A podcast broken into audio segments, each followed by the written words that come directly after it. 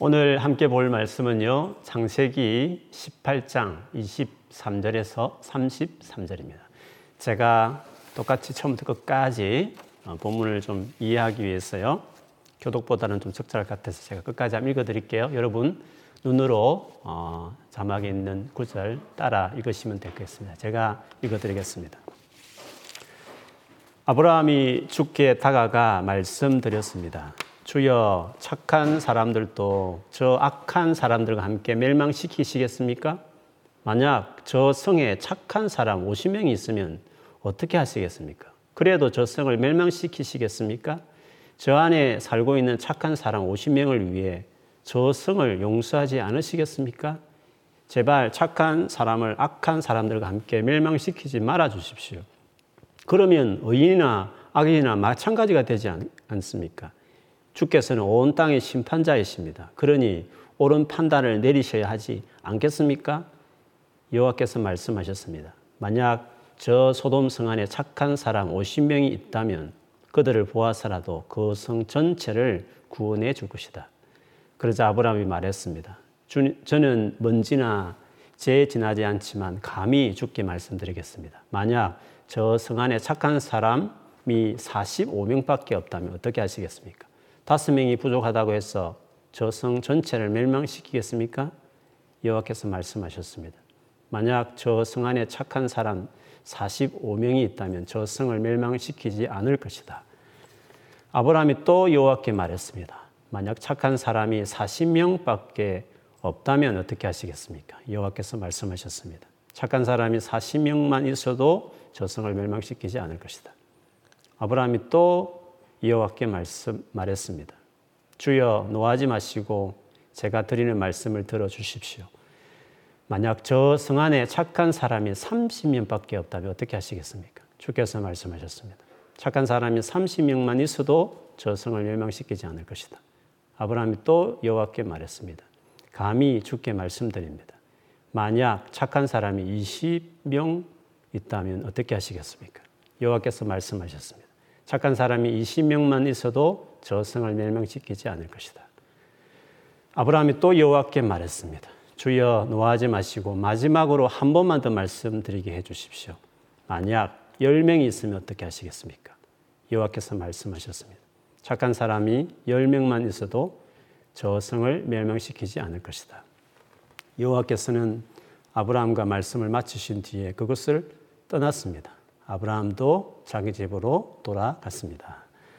아멘.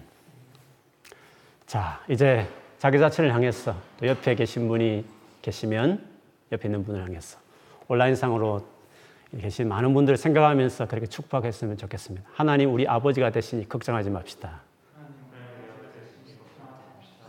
아멘. 여러분은 하나님께 기도할 때 제일 먼저 하나님을 부를 때 호칭을 어떻게 부르십니까? 여러분이 익숙한 하나님에 대한 호칭은 뭡니까? 어떤 분은 그냥 하나님 뭐 이렇게 시작할 수 있을 겁니다. 아니면 거룩하신 하나님? 혹은 뭐 사랑의 하나님? 아니면 전능하신 하나님? 혹은 우리 가운데 살아 역사하시는 하나님? 뭐 등등 하나님에 대한 호칭들을 다 가지고 있을 거라 생각합니다. 저에게 있어서 하나님에 대한 가장 흔한 호칭이 뭘까? 저는 그냥 단지 아버지, 아버지 이렇게 어, 부릅니다. 하나님을 이렇게 아버지라고 많이 불러왔는데 저 개인적으로 아버지 대신 하나님에 대해서 깊이 와닿았던 때가 한번 있었습니다. 지금부터 한 5년 전에 4월에 있었던 부활절 수련회였습니다. 그때 기도라는 주제를 가지고 제가 말씀을 준비해서 전했는데요. 그때 하나님께서 저에게 제 마음에 이런 감동을 좀 주신 적이 있었습니다. 영주야, 너는 지금까지 내게 아들로서 기도한 적이 없다. 너는 지금까지 종처럼 내게 기도했다. 나는 네가 종이 아니라 아들처럼 내게 나아왔으면 좋겠다. 아, 이런 마음을 제게 어, 주셨습니다. 그거는 전혀 기분 나쁜 게 아니라 정말 주님이 저에게 또 다른 은혜의 차원으로 부르시는 마음이라는 생각을 했고, 그리고 그때 그게 무슨 말인지를 제가 이해하게 됐습니다. 근데 그 전에도요, 아, 이런 비슷한 어떤 마음을 사람을 통해서 제가 몇 차례 들은 적이 있었습니다. 그때는 그게 무슨 말인지를 잘 이해를 못했습니다. 제가 런던 오기 전에 강명시에서 그 교육자 생활을 좀 오래 했는데 그때 강명시 청년연합회가 있었습니다. 그 지도 목사로 제가 2년 동안 어, 요청해서 제가 있으면서 한 번 가을에 이제 그 청년연합회 집회를 준비하고 있었습니다. 강사를 구하기 좀 어려운 시점이어서 저에게 위탁해서 제가 중고등학교 때 저를 지도했던 전도사님이요. 그 당시에 미국 유저지에서 아주 오래된 전통적인 교회에서 한인 목회를 하고 있었습니다. 제가 기억하기는 그 목사님이 되게 어식도 있었고요. 젊은이들 되게 좋아하고 또 젊은이 도전을 주는 어, 그런 메시지를 가지고 계셨기 때문에 무명이지만 아, 그래도 그분 부르면 좋겠다 해서 제가 수소문해서 그분 연락처를 알고 그 미국에 이제 계신 상태였는데 국제 전화를 제가 드렸죠. 전화를 드렸더니 너무 반가워하셨고 영주야 오래간만이다 하면서 대화 중에 집회 관련된 이야기를 이런저런 이야기를 나누어 주셨습니다. 니도 알듯이 내가 청년들을 정말 만나고 싶고 어디든지 그런 자리면 사용하지 가는데 이번에 자리 마련해서 너무 고맙다 그러면서 이번에 많이 만날 수 있도록 네가 좀 힘을 써달라고 그렇게 또 부탁도 하고 그랬습니다. 그래, 그럴 때마다 제가 예, 예, 목사님 알겠습니다. 그렇게 하겠습니다. 계속 어떤 부탁이나 원하는 것들을 말씀할 때마다 제가 예, 그렇게 하겠습니다. 목사님이라고 대답을 드렸는데 됐던 목사님이 그 말씀을 듣더니 영주야, 너 그런 식으로 자꾸 대답하면 안 된다. 이런 말씀을 제게 하시는 것이었습니다. 제가 그 말씀을 딱 듣을 때 순간 뭐지? 내가 뭘 지금 잘못 말한 거지? 아, 그때 조금 의아해했습니다. 제 딸의 목사님 준비하고 있는 거 열심히 해드리고 싶었고 좀잘 정말 섬겨드리고 싶고 그럴 마음으로 한 말인데 목사님은 저의 그 대답을 들으시고는 뭔가 그런 식으로 대답하면 안 된다 이런 식의 말씀을 하셔서 제가 좀 잘 의아했죠. 그리고 런던에서 사역하면서 또 그런 한 경우가 있었는데요.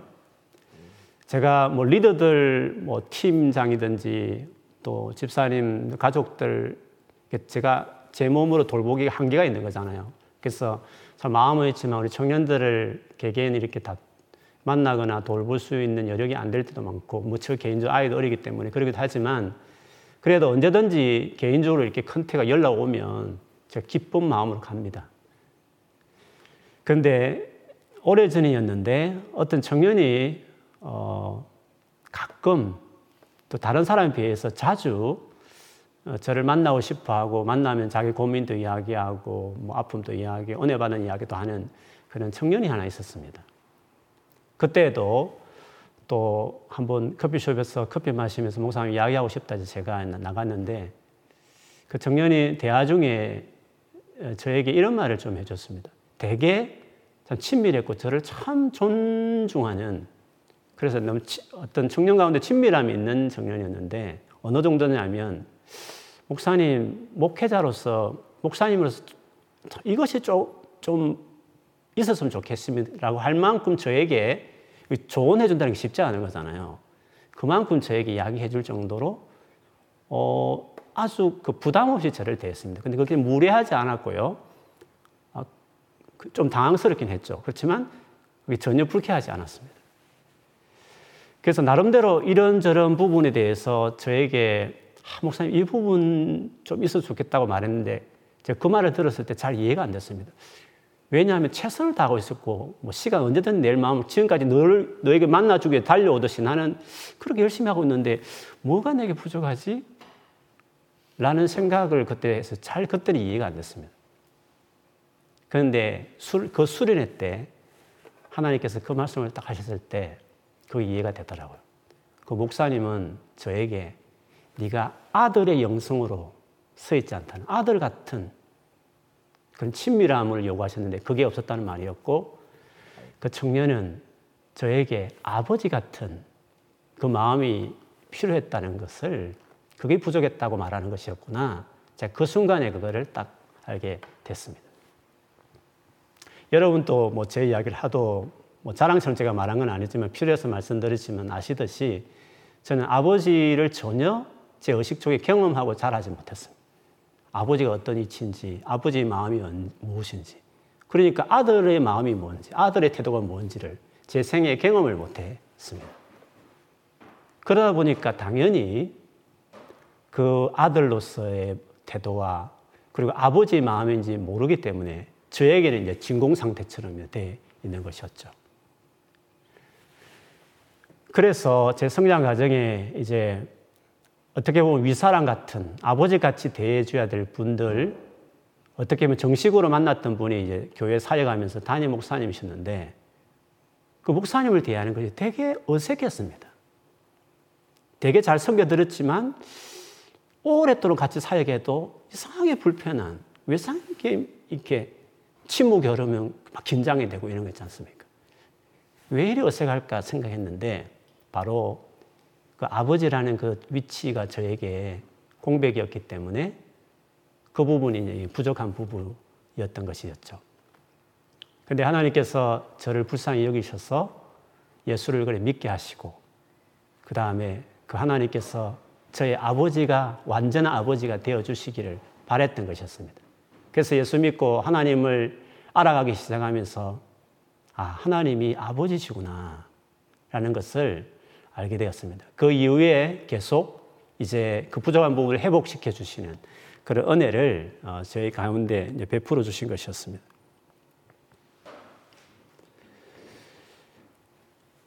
가끔 상담을 이렇게 하시는 분들 중에 대화 중에 그런 말씀을 하시더라고요. 나쁜 아, 버지라도 있는 게 아예 아버지를 경험하지 못한 것보다 낫다. 이런 말씀을 하신 적이 들은 적이 있습니다. 저는 그때 그 말을 들을 때 잘 이해가 안 됐습니다.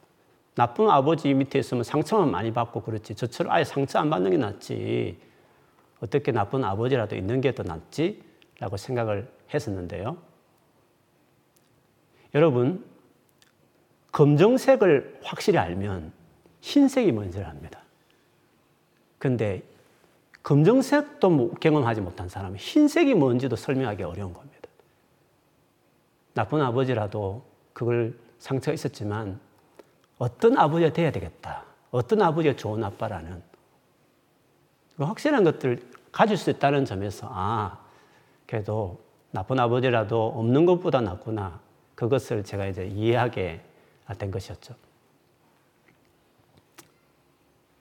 하나님께서 그러니까 더 불쌍히 여기셔서 예수 믿게 하시고 그러면서 아버지가 뭔지를 하나님이 직접 저에게 이렇게 때가 되어서 알게 해주시고 또 경험하게 하시고 그 부족한 부분을 회복시켜 주셨구나 하는 것들을 그런 시간을 통해서 알게 된 것이었습니다. 이번에 이 말씀 다시 제가 어, 준비하면서 새롭게 알게 된 사실이 있는데요. 하나님께서는 저의 이 어떤 아들의 영성, 아비의 영성을 갖도록 하기 위해서 그 전부터 다루어하셨구나 하는 것을 좀 알게 된 시간이 있었습니다. 제가 말씀드린 그 수련회 바로 앞에 수련회. 그 성탈절 수련회는 어, 몇 개월 사이밖에 안 되잖아요. 한 3, 4개월 전에 성탄절 수련 때 그때 주제가 가정이라는 주제를 가지고 그때 사실 가졌거든요. 그래서 제가 그 말씀을 전하는 가운데 어, 한 타임에 그 용서에 대한 부분을 한번 다룬 적이 있었어요. 그래서 말씀을 전하고 이제 기도 시간 되었을 때 여러분 우리가 용서할 수 있도록 용서하는 기도를 내가 용서할 사람이 있다면 용서하는 기도를 하자. 하나님 앞에 기도하면서 막 힘든 마음, 막 억울한 마음 먼저 토한 다음에 그 다음에 기도가 더 하면서 용서를 결국 하자 이런 말을 전했어요. 그런데 특별히 나 용서할 게 없다라고 하는 분이 혹시 계시면 하나님께 한번 여쭤봐라 예, 그런 주문도 제가 했죠. 왜냐하면 저도 뭐 예수 믿고 나서 거의 뭐 믿고 마음에 뭐 용서하고 못하고 이런 사람 없었기 때문에 저를 생각해봐도 뭐 억지로 뭐 짜내서 용서하기는 그렇고 뭐 용서 일부러 막 잊어버리는 한 것도 진짜 뭐 미흡고 힘든 사람이 없었기 때문에 용서할 사람이 없어서 저는 뭐 저를 생각하면서도 한 말이기도 했었어요. 그래서 제가 이제 기도의 시간에 저도 이제 기도하면서 하나님 제가 뭐 특별히 용서할 사람이 있습니까? 라고 기도하는데 문득 하나님께서 아버지다 이런 말씀을 하시는 거예요. 그래가지고 아버지 뭐 상처 준 것도 없는데 내가 뭘 아버지를 용서하고 말고 있는가라고 딱 생각했는데 곰곰이 기도를 더 해보니까 아, 그 마음에 딱 드는 거예요. 그래서 제가 아버지를 염두에 두고 아버지 앞에 말하듯이 그렇게 그때 이제 용서하는 기도를 했죠. 뭐 이런 식이었습니다. 다른 아이들은 그 아빠가 늘 같이 계셨는데 왜 아버지는 그때 저와 같이 안 계셨습니까? 다른 아이들은 힘들고 어려울 때 아버지는 도와주셨는데 왜 아버지는 그때 저에게 저도 필요했었을 텐데 왜 저와 안 계셨습니까? 내 친구들은 뭐 필요하고 원할 때 막 달라고 해서 그 아버지부터 받았을 텐데 저도 뭔가 필요한 것이 있었을 텐데 왜 아버지는 그때 안 해주셨습니까? 진짜 하면서 아버지를 따지듯이 이렇게 말씀을 드리고 왜 건물에 가서 그런 아버지 제가 아버지 일부러 그런 것도 아니고 그 뱃사고로 돌아가셨으니까 제가 이해하고 용서합니다라고 이제 진짜 마음을 담아서 기도했고 용서했던 적이 있었어요. 그리고 몇 개월 이후에 어쩌면 저에게 아버지의 관계에 대해서 뭐 저 입장에서 정리된 시간 이후에 이제 진짜 진짜 아버지 오리지널 아버지 아버지의 원본 대신 그 하나님께서 이제 그 수련회 때 때가 되셔서 이제 네가 내게 아들로서 나는 너에게 아버지로서 관계 맺고 싶다. 아, 그런 말씀을 이제 하신 것이었기 때문에. 그렇게 보면 어쩌면 하나님 제 생애 가운데 이렇게 하나님 어떤 분인지 알아오고 또 경험하고 관계 맺도록 도와주셨구나 하는 것을 이번에 또 말씀을 준비하면서 새롭게 알게 된 좋은 시간이었습니다.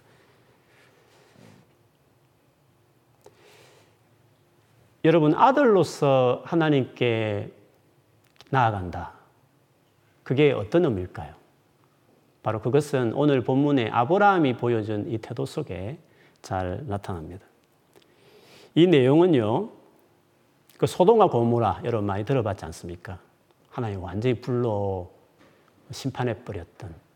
나중에 고고학자들이 발견해 보니까 없는데 어딨지 성경이 잘못됐다 했는데 알고 보니까 땅 속에 아예 파묻혀 있는 도시가 발견될 정도로 불구덩이에 아예 그냥 매장된 정도 하나님이 심판했던 성경이 사실이구나 밝혀졌는데 그런 멸망할 도시 하나님이 그것을 그 교회를 가지고 천사 둘이 데리고 아브라함을 방문했죠. 식사 잘 하시고 이제 나가는 나가시다가 배웅하기 위해서 아브라함도 같이 따라갔는데 천사 먼저 보낸 다음에 그 하나님께서 아브라함에 돌아보시면서 내가 할 이 계획을 아브라함에게 숨길 수 없지 하시면서 사실은 소돔과 고모라를 내가 멸망시키려 한다 하시면서 아브라함에게 이제 그 사실을 말했어요. 그랬더니 오늘 본문에 아브라함이 죽게 더 가까이 나아가서 이제 말하기 시작하는 거죠. 그 내용을 여러분 23절에 보면 이렇습니다. 아브라함 내용을 들어보십시오. 주여 착한 사람들도 저 악한 사람들과 함께 멸망시키시겠습니까? 만약 저 성 안에 착한 사람 50명이 있으면 어떻게 하시겠습니까? 그래도 저 성을 멸망시키겠습니까? 저 안에 살고 있는 착한 사람 50명을 위해서 저 성을 용서하지 않으시겠습니까? 제발 착한 사람을 악한 사람들과 함께 멸망시키지 말아 주십시오. 그러면 의인이나 악인이나 마찬가지가 되지 않, 겠습니까 주께서는 온 땅의 심판자이십니다. 그러니 옳은 판단을 내려야 하지 않겠습니까? 길게 지금 하나님께 뭐 한 수 가르친다는 마음처럼 뭔가 하나님이 심판주가 되셔서 그러면 안 되지 않습니까? 옳지 않지 않습니까? 하고 지금 길게 하나님께 지금 기도하고 있는 거죠. 여러분, 이 아브라함의 기도는 종의 기도가 아닙니다. 종은 이렇게 하지 않는 겁니다. 한두 마디 자기 의견을 말할 수 있지만요. 오늘 아브라함 내용을 보면요. 집요하게 기도합니다. 마치 자식이 자기 의견을 굽히지 않고 납득이 안 되면 끝까지 물러서지 않고 뭔가 아버지께 이야기하듯이 이런 표현이 적절할지 모르지만 하나님이 하나님께 아브라함이 따지듯이 종은 따지지 않습니다. 그러나 아들은 아버지 앞에 친밀하기 때문에 정말 자기 생각을 이렇게 표현이 좀 그렇습니다만 따지듯이 말을 하는 겁니다. 그럼에도 불구하고 정중하게 하죠. 종은 아들처럼 정중하지 않습니다. 뒤에 가서 욕할 수도 있습니다. 그러나 어떤 아들도 아버지를 쉽게 그렇게 욕하지 않습니다. 그 놀랍죠? 되게 따지지만 되게 정중한 겁니다. 이게 아들입니다. 우리 사랑 관계를 대하다 보면요. 겉으로는 되게 정중한데 딱 spirit이 되게 불쾌한, 딱 마음 상하게 하는 사람도 있거든요. 태도의 부분하고 꼭 않고 마음의 문제인데요. 아들은 따지듯이 말해도 마음 상하지 않을 만큼 아주 respect가 있는 겁니다. 오늘 아브라함이 하나님께 이렇게 따지듯이 물러서지 않고 계속 집요하게 50명이 있으면요, 45명이 있으면요, 40명이 있으면요, 30명이 있으면요, 20명, 10명까지 집요하게 절대 그러면 안 된다는 식으로 이야기하죠. 그럼에도 불구하고 얼마나 정중하게 리스펙트하는 그 태도를 잃지 않고 이야기하는가 하는 것을 그 문구들을 보시면 나오죠. 27절에도 보면 저는 먼지나 재에 지나지 않지만 감히 죽게 말씀드립니다. 30절에도 주여 노하지 마시고 제가 드리는 말씀을 들어주십시오. 31절에도 감히 죽게 말씀드립니다. 32절에도 주여 노하지 마시고 마지막으로 한 번만 더 말씀드리게 해 주십시오. 여러분, 이 아브라함의 기도는 아들로서 드린 기도였습니다. 하나님이 뭐 이스라엘 전체의 아버지요, 뭐 장자, 뭐 나, 나는 너의 아비 이런 표현을 이사야도 쓰고 했지만 한 일 개인의 아버지다 이렇게 계시한 적은 구약이 없습니다. 유대문은 아무리 뒤져봐도 하나님을 감히 개인적으로 아버지 이렇게 부른 예가 없습니다.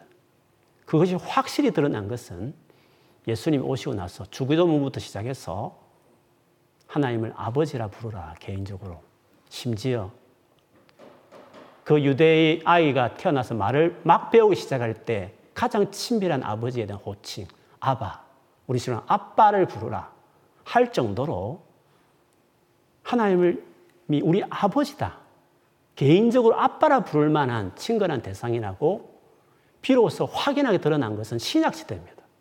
예수님 오셔서 그 말씀을 하신 거였습니다. 그러니까 구약 시대는 하나님을 이런 분으로 사실 알려지지 않으셨거든요. 그런데 아브라함은 성경에 나오는 하나님의 벗이다라고 일컬어질 만큼 하나님과 친밀한 관계에 있었던 분이셨습니다. 그래서 하나님이 아빠라고 계시되지 않는 시대에 불구하고 하나님을 깊이 개인적으로 알고 동행하다 보면 자기도 모르는 사이에 아들같이 기도하고 하나님은 자기도 모르는 사이에 아버지같이 이렇게 셋업이 되는 거죠. 모세도 따졌고 다윗도 하나님이 바세바 사이에 태어난 아들 데려가겠다 해도 끝까지 분명하게 말씀했는데 불구하고 7일 동안 엎드려서 구하고 요나 같은 데는 아예 막 화를 내면서까지 하나님께 대들고 이런 하나님의 쓰임 받았던 종들의 특징들을 보면 아들로서 기도했고 하나님은 언제나 쩔쩔매시고 어떨 때는 생각을 돌이키기도 하는 이런 것들이 다 아버지로서의 태도로 됐다는 것을 알 수 있는 거죠. 그래서 오늘 본문의 이 아브라함의 기도는 종으로서의 기도가 아니라 아들로서의 기도였다. 근데 저는 지금까지 기도를 보면 종의 기도인 겁니다. 정말 주인을 사랑하는 종의 기도. 예, 아멘. 그렇게 하죠.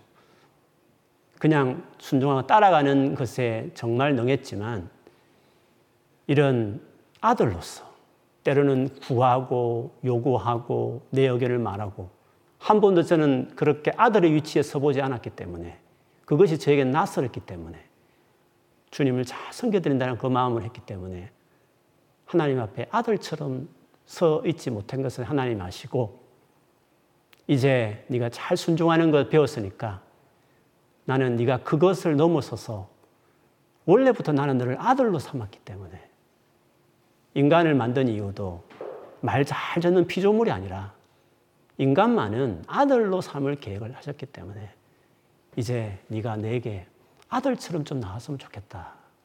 그 말씀을 이제 그때 하신 거였습니다.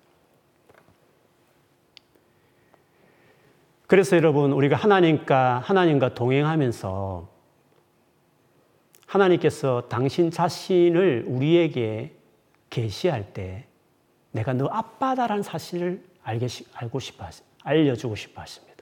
이것이 하나님과 우리 관계에서 즉 하나님과 우리라는 이 관계성에서 제일 알고 싶, 알려주고 싶은 가장 중요하게 역사하시는 그 일이 바로 그겁니다.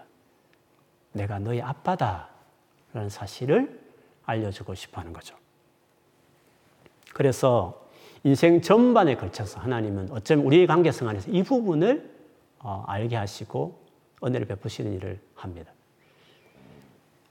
왜냐하면요, 하나님의 영원한 이름이 아버지이기 때문에 그렇습니다. 만일에 믿지 않는 분들이 기독교 하나님이 어떤 분이야?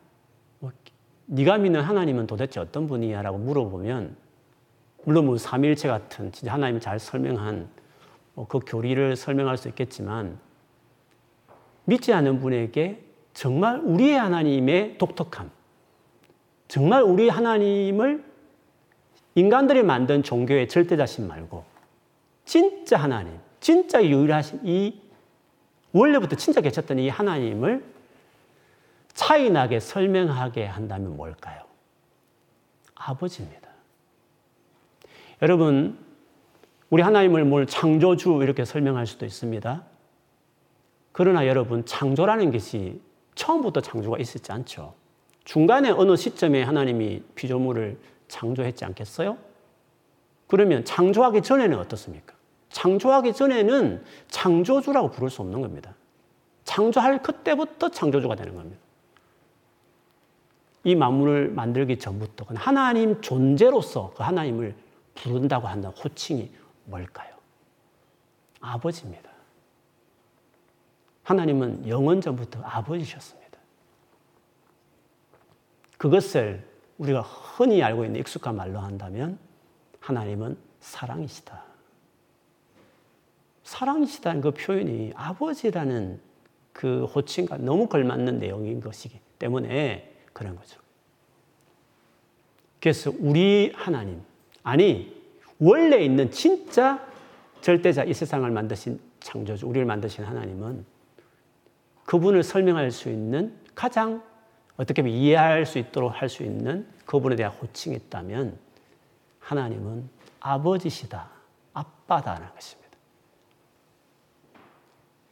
그렇기 때문에 하나님께서 예수를 십자에 죽게 하셔서 예수 믿은 우리 우리 한 사람 한 사람을 자녀 삼으셨고 그렇기 때문에 내가 너 아빠며 너는 내 사랑하는 아들과 딸이라는 것을 그 이후에 정말 알게 하고 싶고 아들과 딸처럼 살아가고 누리는 천국 가서는 영원히 그 아들의 아버지의 그 놀라운 영광을 경험하는 영원한 삶으로 우리를 초대하신 것이죠.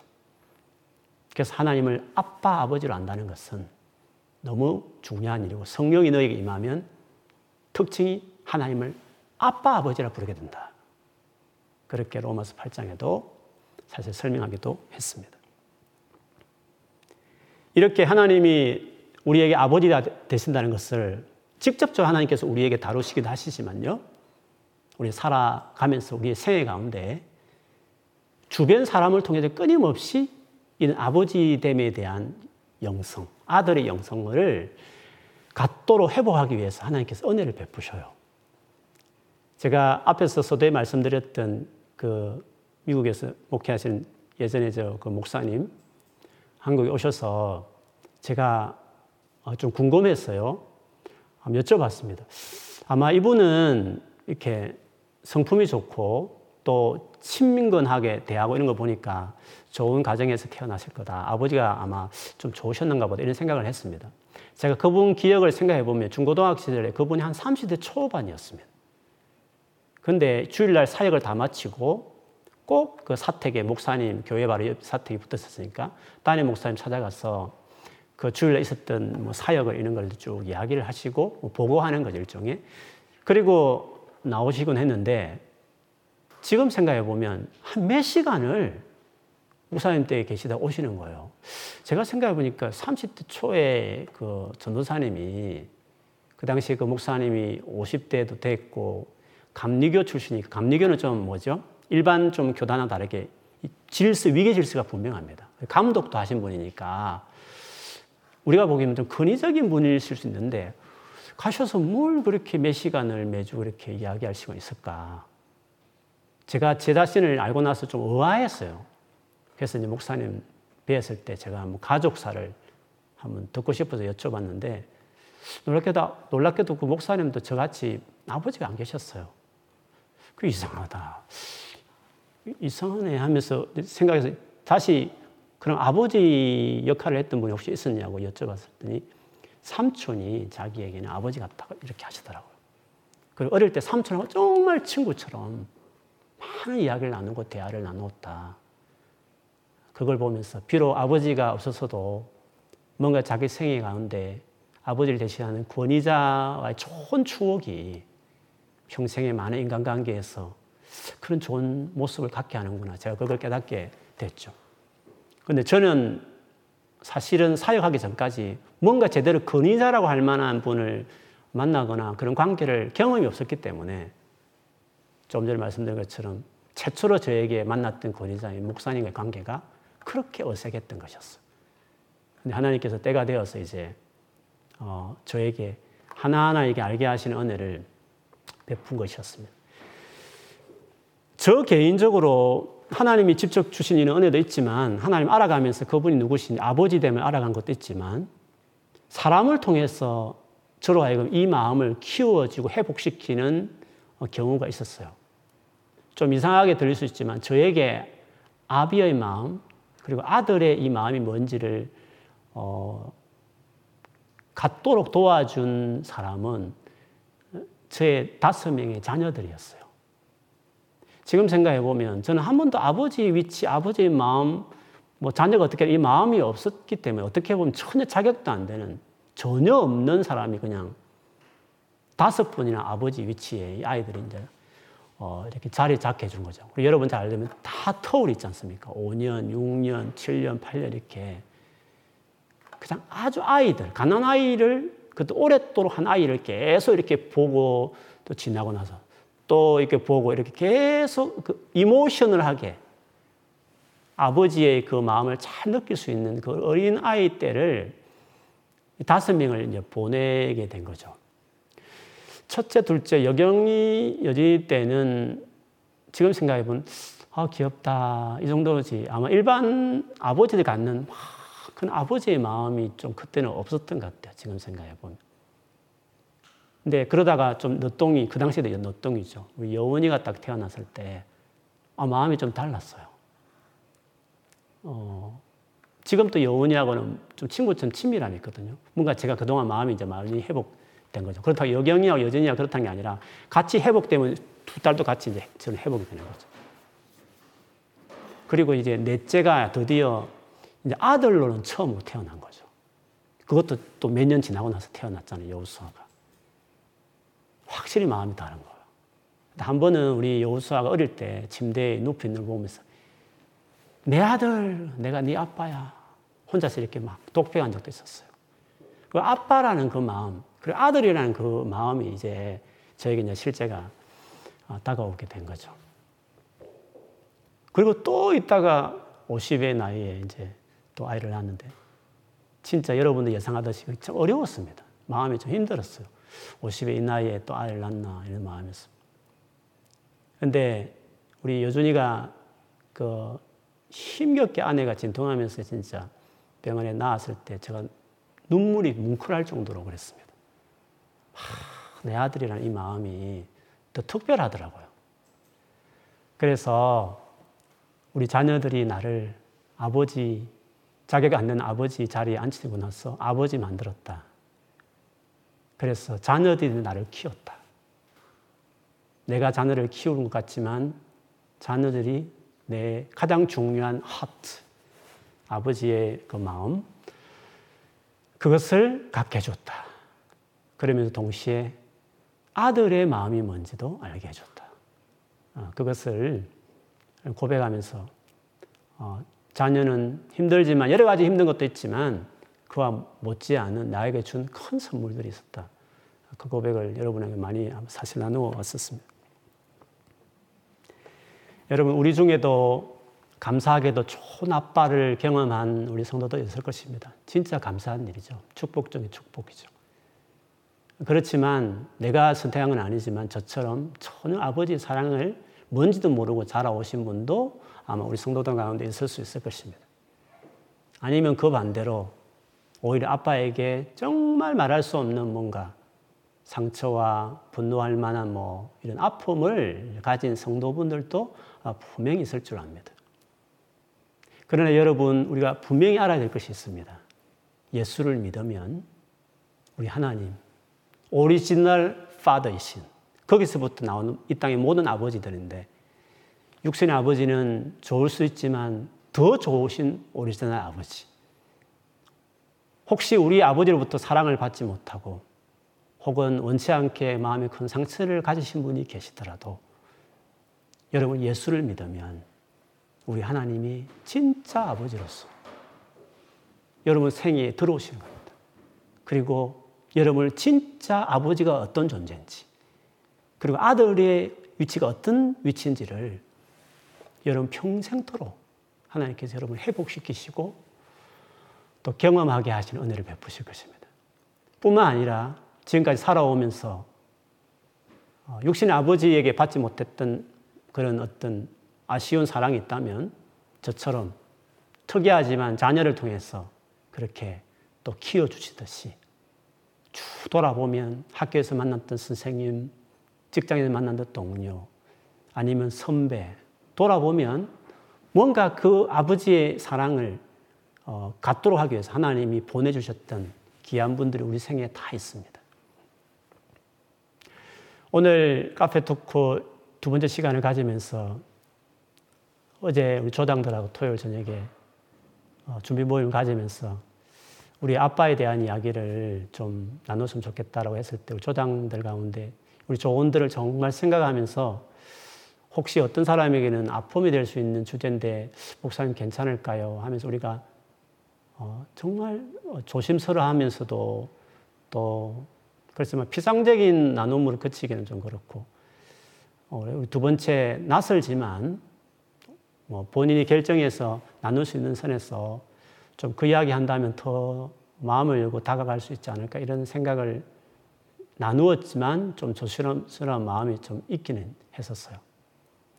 어, 그래서 오늘 여러분 카페 토크에서 어, 너무 뭐 힘드시면 어, 여러분 나눌 수 있는 부분과 나누시고 혹시 부득이하게 어도한 건 아니지만 진짜 마음에 어, 좀 아픔이 있는 느껴지는 분이 계시면 아, 우리의 진심을 좀 알아주셨으면 좋겠습니다. 그리고 오늘 말씀처럼 하나님께서 그 마음을 너무너무 잘 아시기 때문에 이 시간에도 그런 은혜를 베푸시겠어요. 앞으로도 여러분에게 진짜 더한, 더 진짜 오리지널 아버지로서 여러분을 가까이 하셔서 도와주시고 회복시켜 주셔서 은혜를 베푸실 것이고 어, 지금까지도 그래 해 오셨을 것이에요. 그래서 어, 여러분 주변에 아버지 같이 역할을 해줬던 분이 계시면 그분들 나눠줬으면 좋겠습니다. 아니면 아직까지는 그런 분보다는 그냥 아픈 추억만 남게 있다 하시는 분 계시면 그래도 여러분 아직 남은 때가 많이 있으니까 남은 그 시간에 하나님께서 반드시 누구보다 그 아픔을 잘 아시는 하나님께서 여러분 삶 안에 역사하셔서 진짜 은혜를 베풀어 주실 줄 믿습니다. 그래서 그런 뭐 조그만 마음에 나눠주시면 우리가 뭔가를 뭐 서로를 뭐 평가하거나 그런 게 아니라 그 마음을 다 같이 가지고 진짜 우리의 오리지널 하나님께 아버지께 나아가서 같이 축복해주고 같이 기도해주면서 우리 생애 가운데 이 좋으신 하나님이 우리 아버지 됨을 인하여 우리 회복되는 그 소망을 가지고 같이 또 듣고 나누고 축복하는 아, 그런 좋은 시간이 된다면 우리 교회가 우리가 바라는 대로 카페 토크 가지면서 가졌던 마음대로 진짜 서로 축복해주는 사랑해주는 위로해주는 유해주는 공감해주는 그런 교회가 될 것이라는 생각을 하게 돼요. 이번 카페 토크 때 그런 정말 하나님의 아버지 되신 그 위로와 은혜가 우리 모든 나눔 가운데 모임 가운데 넘치게 되기를 또 구하고요. 이렇게 축복합니다. 여러분 하나님 우리 아버지 되십니다. 놀라운 것입니다. 그래서 평생에 신앙생활 하면서 그런 은혜를 계속 누리고 경험하는 앞으로 계속 될 것입니다. 그렇게 주의 은혜를 받아 누리는 우리 모두가 되기를 주의 이름으로 축원합니다. 아멘.